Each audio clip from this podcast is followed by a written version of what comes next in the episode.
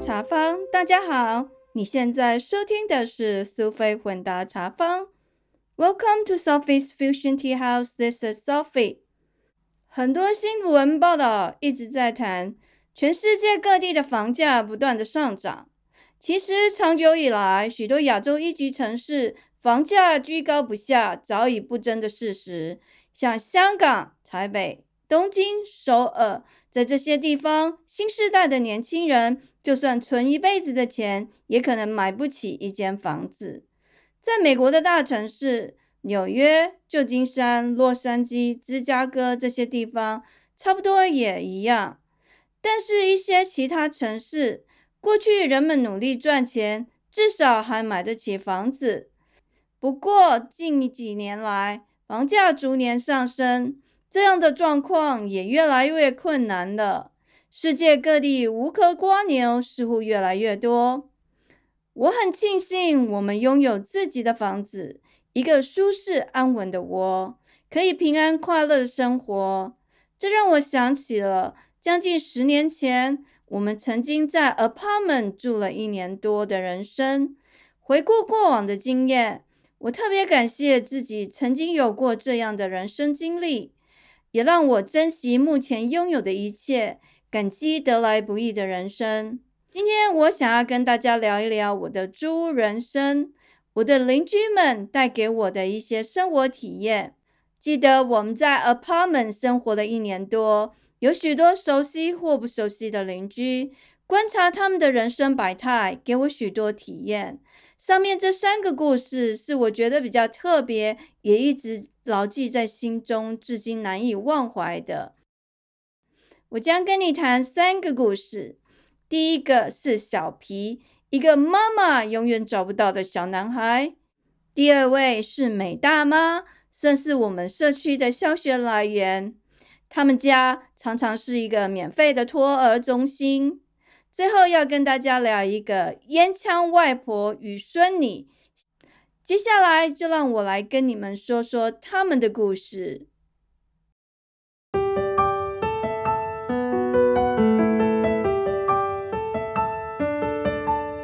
讲到小皮，其实他是一个蛮皮的小男孩。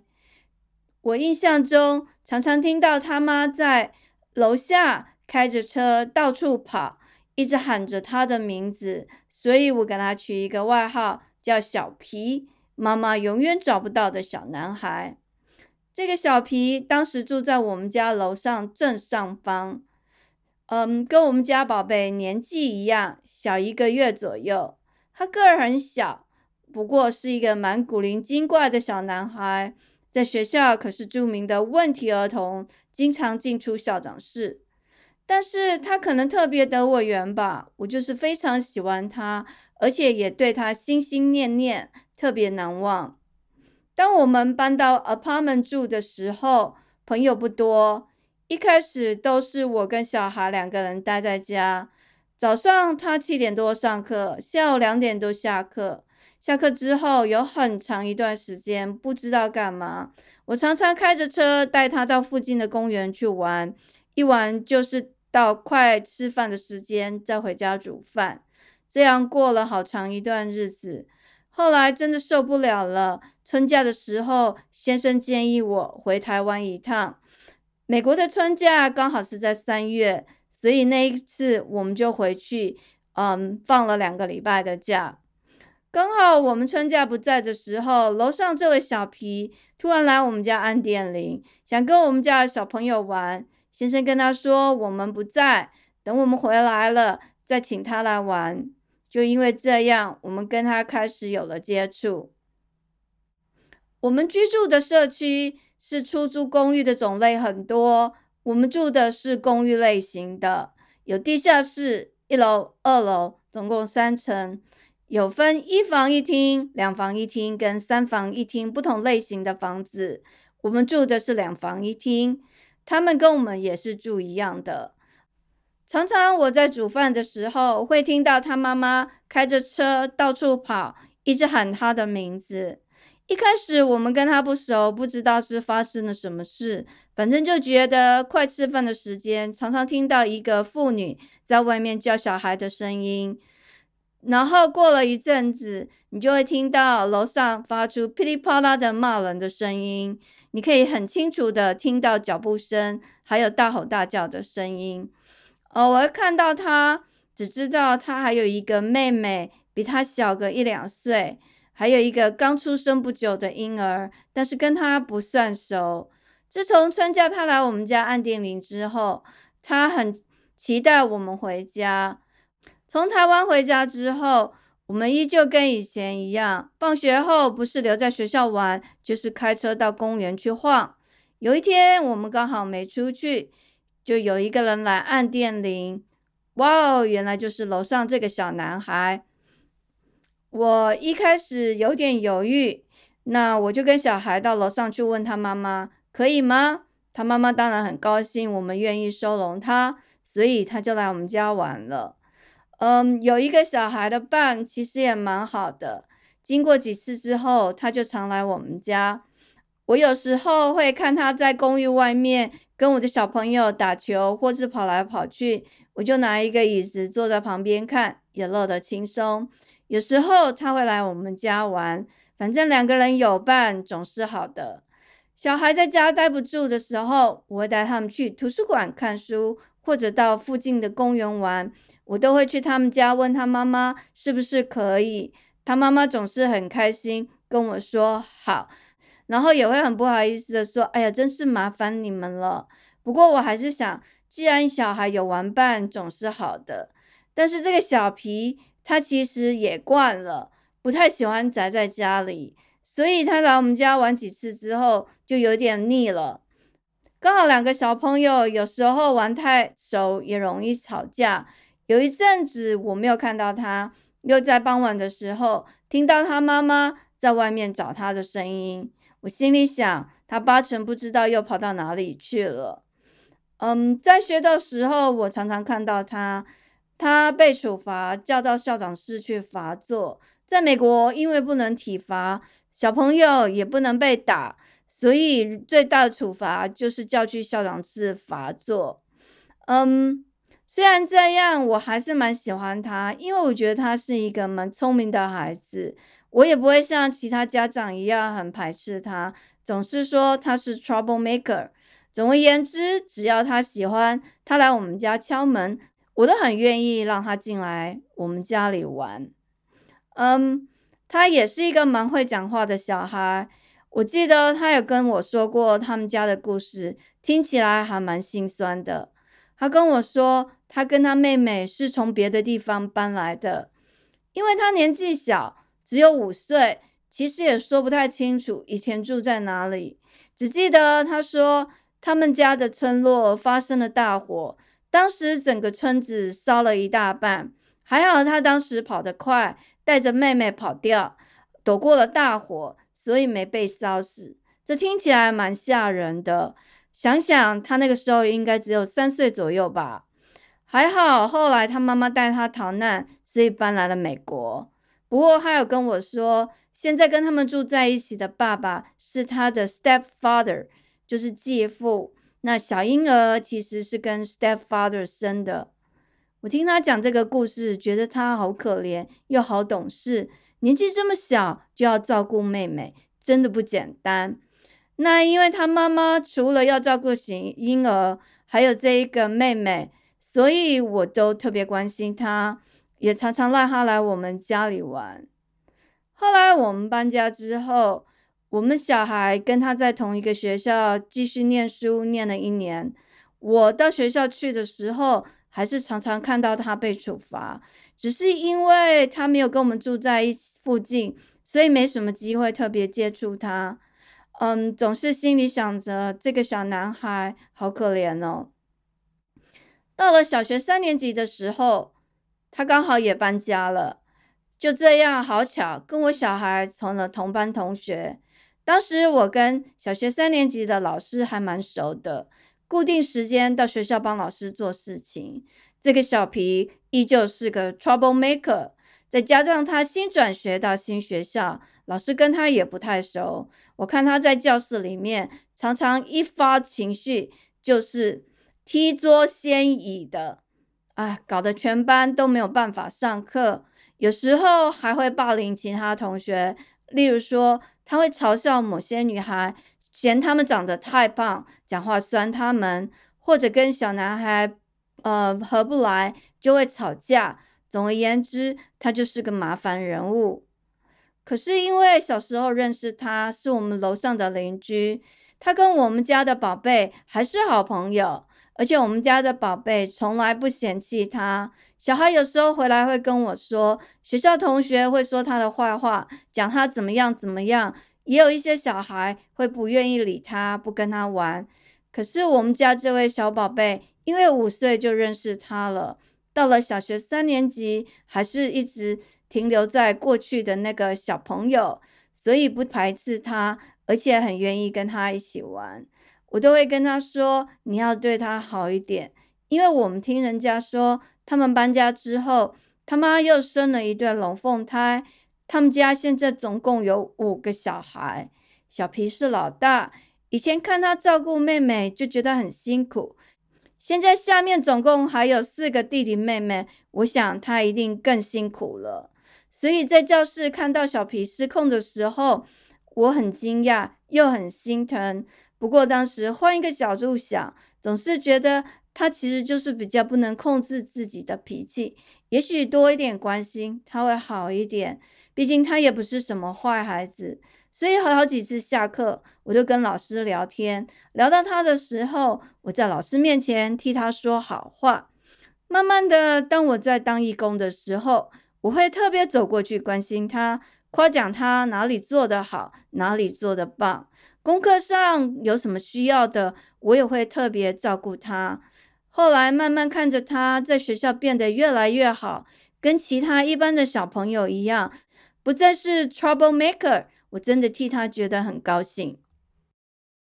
欢乐的时光总是特别容易过。后来我们确定要搬到别州的时候，老师特地为我们办了一个简单的欢送会。因为我在那里当了将近1年的义工，还教小朋友讲一些简单的中文，所以班上的小孩跟我都很熟。我很感谢这个小学3年级的老师给我机会到他班上去帮忙，而且还有机会教小朋友讲中文，让我可以体验美国教育的第一线。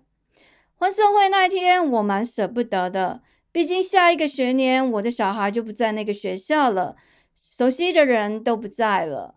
我很开心跟小朋友拍照留念，跟他们复习我教过的中文。后来我跟小皮说，你是一个好孩子，我觉得你很棒，希望将来有一天你会念大学，你要记得我跟你说的话哦。讲着讲着，我就觉得有点难过，忍不住快要掉下眼泪。后来我就问他说 Can I give you a hug？ 然后他就跑过来拥抱我一下。我继续跟他说，你以后一定要记得我说的话，要去念大学哦。我心里想，以后没有机会帮忙他了，就觉得非常的舍不得。我们搬家之后，听说他爸爸去世了，不过小孩跟我讲的消息也不知道准不准，搞不清楚是他的生父还是继父。总之辗转打听，不再有他的消息。偶尔想起他，还是有一些不舍。想到这么一个聪明的孩子，希望将来他在成长的路上会再遇到一个好老师，能拉他一把，希望有一天他能上大学。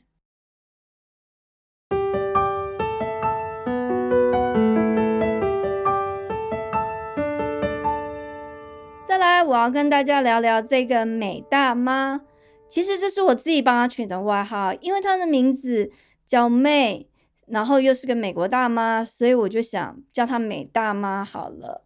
她其实是一个蛮好的人，她算是我们社区的消息来源，他们家简直就是一个免费的托儿中心。以前住在公寓的时候，空间不大，我小孩不喜欢宅在家，下课后她不爱回家，喜欢留在学校的 playground 玩耍。很多小朋友跟他一样在那边玩，有些家长跟我一样必须坐在旁边等，等着等着，小孩变成了玩伴，大人之间也成了朋友。美大妈的大女儿跟我们家的宝贝同年级，另外她还有一对龙凤双胞胎。其实她生小孩之前是个小学老师，她跟我说本来只想要2个孩子，没想到第2胎是双胞胎，所以后来只能辞去教职，留在家里照顾小孩。我们住的同一个社区，可是他们租的是独门独户的房子，2层楼式的2房2厅，比我们家稍微大一点。当时他们已经在那里住了7年，我很难相信居然有人在同一个地方租房子住了那么久。也因为在那里住很久，熟门熟路，认识的人非常多，所以社区发生的事情，还有很多人家的一些历史来龙去脉，他都很清楚。因为这样，有一些懂或不懂或者不太清楚的事情，我都会问他。他这个人非常的热心，很多小孩下课之后会跑到他们家去玩，所以他们家真的很像免费的托儿所。只要他不出门，就会有很多人待在他们家玩。不过他也算是一个蛮严厉的人，小孩在家里总是乖乖的，服服帖帖，不听话的人就会被他叫出去，提出警告，可能就会被 ground， 就是讲几天不准来，或者1个礼拜不准来。我刚刚讲的这个小皮，其实以前就是他们家的常客。后来实在太皮，常常搞麻烦，被这个美大妈训诫了几次之后，有一阵子很少去她家。有一次不知道在讲什么，忽然间就聊到小皮来我们家玩的事情，她忍不住笑着说：“难怪这个臭小子最近都不见了，原来投靠你家去了。”这个美大妈，我非常感谢她，她带我们度过一个很特别的暑假。虽然他的家境不是很好，因为先生的工作收入很有限，可是他很懂得计算生活。他的小孩穿的衣服看起来都还蛮不错的，后来我才知道他都是去 Goodwill 买2手衣，而且他很懂得什么时候什么季节该到哪一家店去挑，所以他总是挑到一些物超所值的好东西。也因为家境比较拮据，所以他也常常知道要去哪里找免费的资源。比如说，他告诉我，图书馆常常会办一些免费的活动，因为这样的关系，我们也花了很多时间在图书馆进出。后来，他也找了很多公园或者是 nature center 的地方，总是能够找到免费，而且又能寓教于乐的场所。记得暑假的时候，他3不5时发简讯问我们要不要去外面野餐。我这个全职的家庭主妇，再加上家里有一个不爱宅在家的小孩，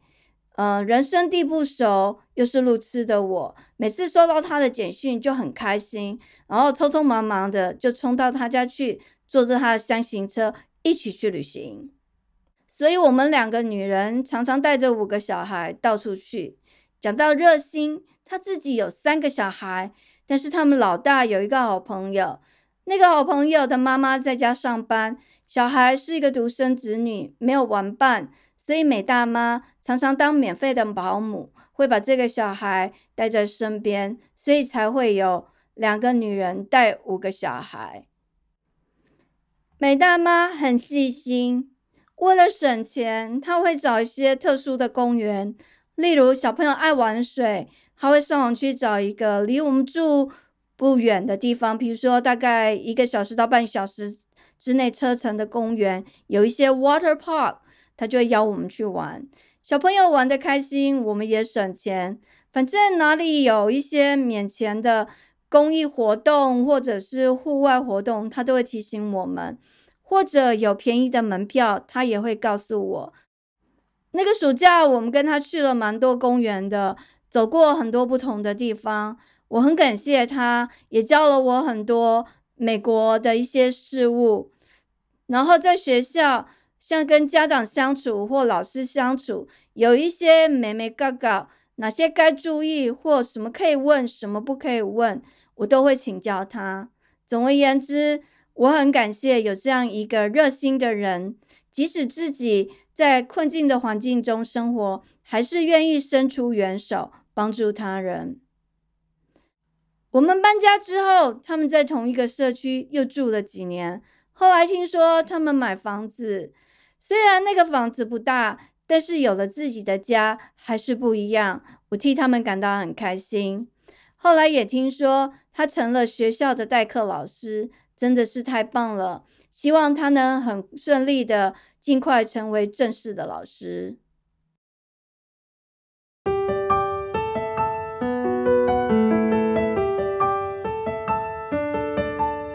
再来我要讲一个跟我比较不熟的人物，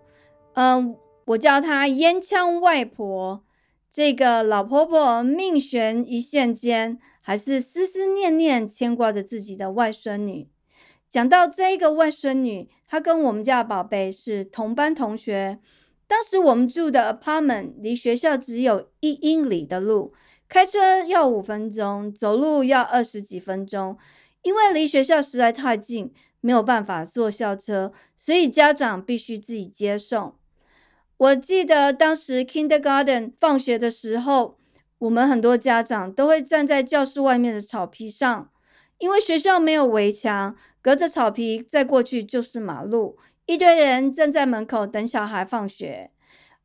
在开车到学校的路上，我经常看到一台破旧的老爷车，因为这台车会发出各种 kilikolo kilikolo 奇怪的声音，因为这样，所以这个当公共车特别吸引我的注意力。那个车看起来很破旧，生锈蛮严重的。在我们住的那个州，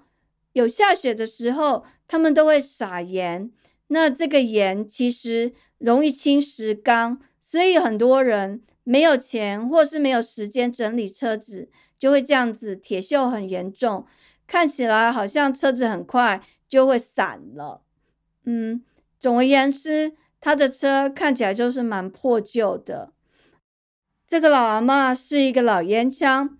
不论是冰冷的下雪天还是酷热天气，他的车窗永远都是摇下来，叼着一根烟，很潇洒的慢慢的开着他的挡公车，在车里吞云吐雾。当我站在外面等小孩的时候，在人群中看到他迎接了那个我们小孩班上个头最大的非裔女孩，也就是黑人小孩，我才知道哦，原来这是她的阿嬷。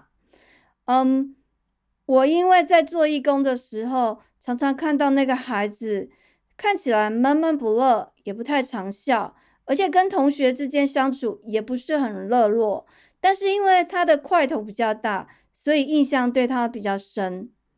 这个烟枪阿嬷叼着烟开车接小孩，其实在我印象中一直很深刻。我也觉得也许这个孩子可能就是跟阿嬷相依为命吧，因为从来没有见过他的父母出现在学校的任何活动，即使是万圣节，他也没有穿上 costume 扮什么公主王子啊或什么的，他就是穿一般平常上学的衣服。我觉得他好可怜，一直把他放在心上。后来有一次看到他们的挡公安车停在我们社区公寓的某一栋房子前面，我才知道原来他跟我们住在同一个地方。但是因为没有什么特别的交集，所以也只有把这个孩子跟阿嬷放在心里。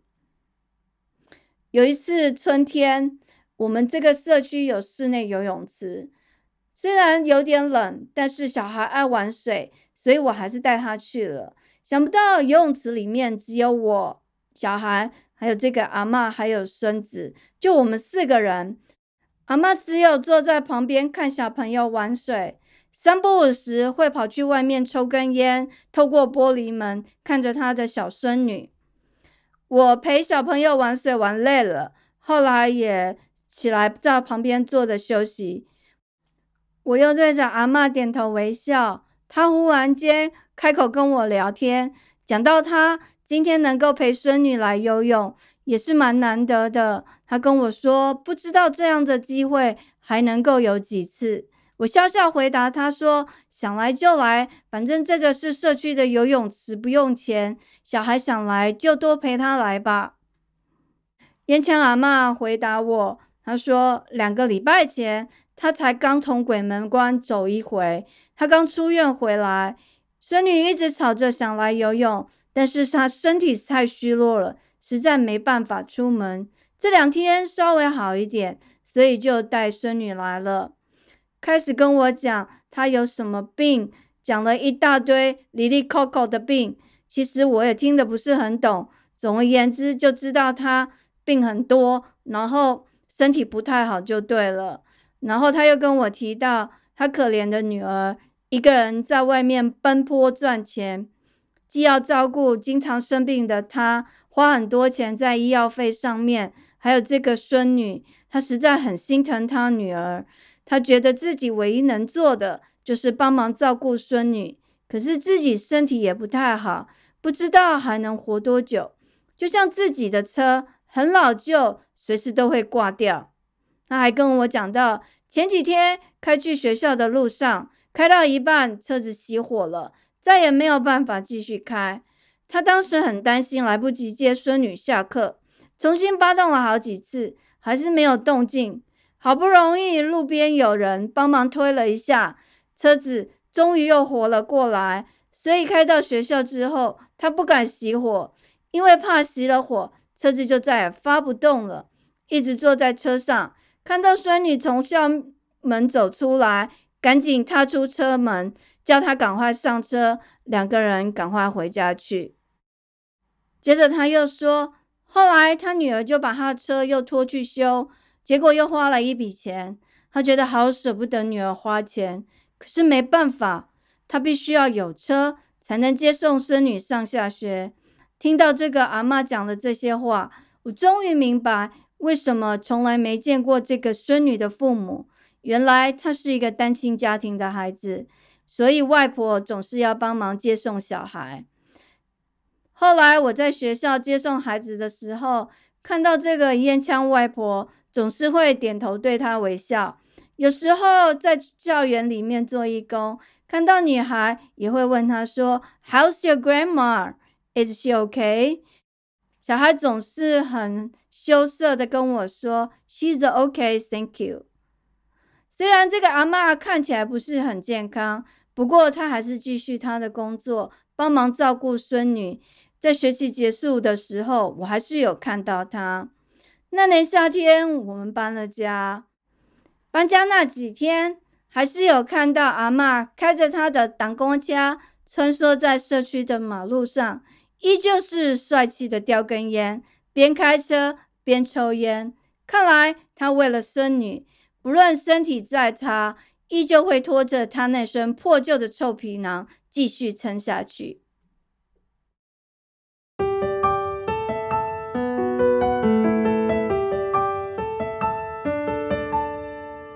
我们在公寓住了1年的时间，但是看到很多不同的邻居，形形色色，各种人都有。当时先生找那个公寓是因为附近是好学区，但是我们住了一段时间之后才知道，其实我们住的公寓社区龙蛇混杂，甚至还有一些吸毒人口。一开始我们不清楚，是在我们快搬家的前几个月，有好几次看到警察车出现在我们公寓的大门口。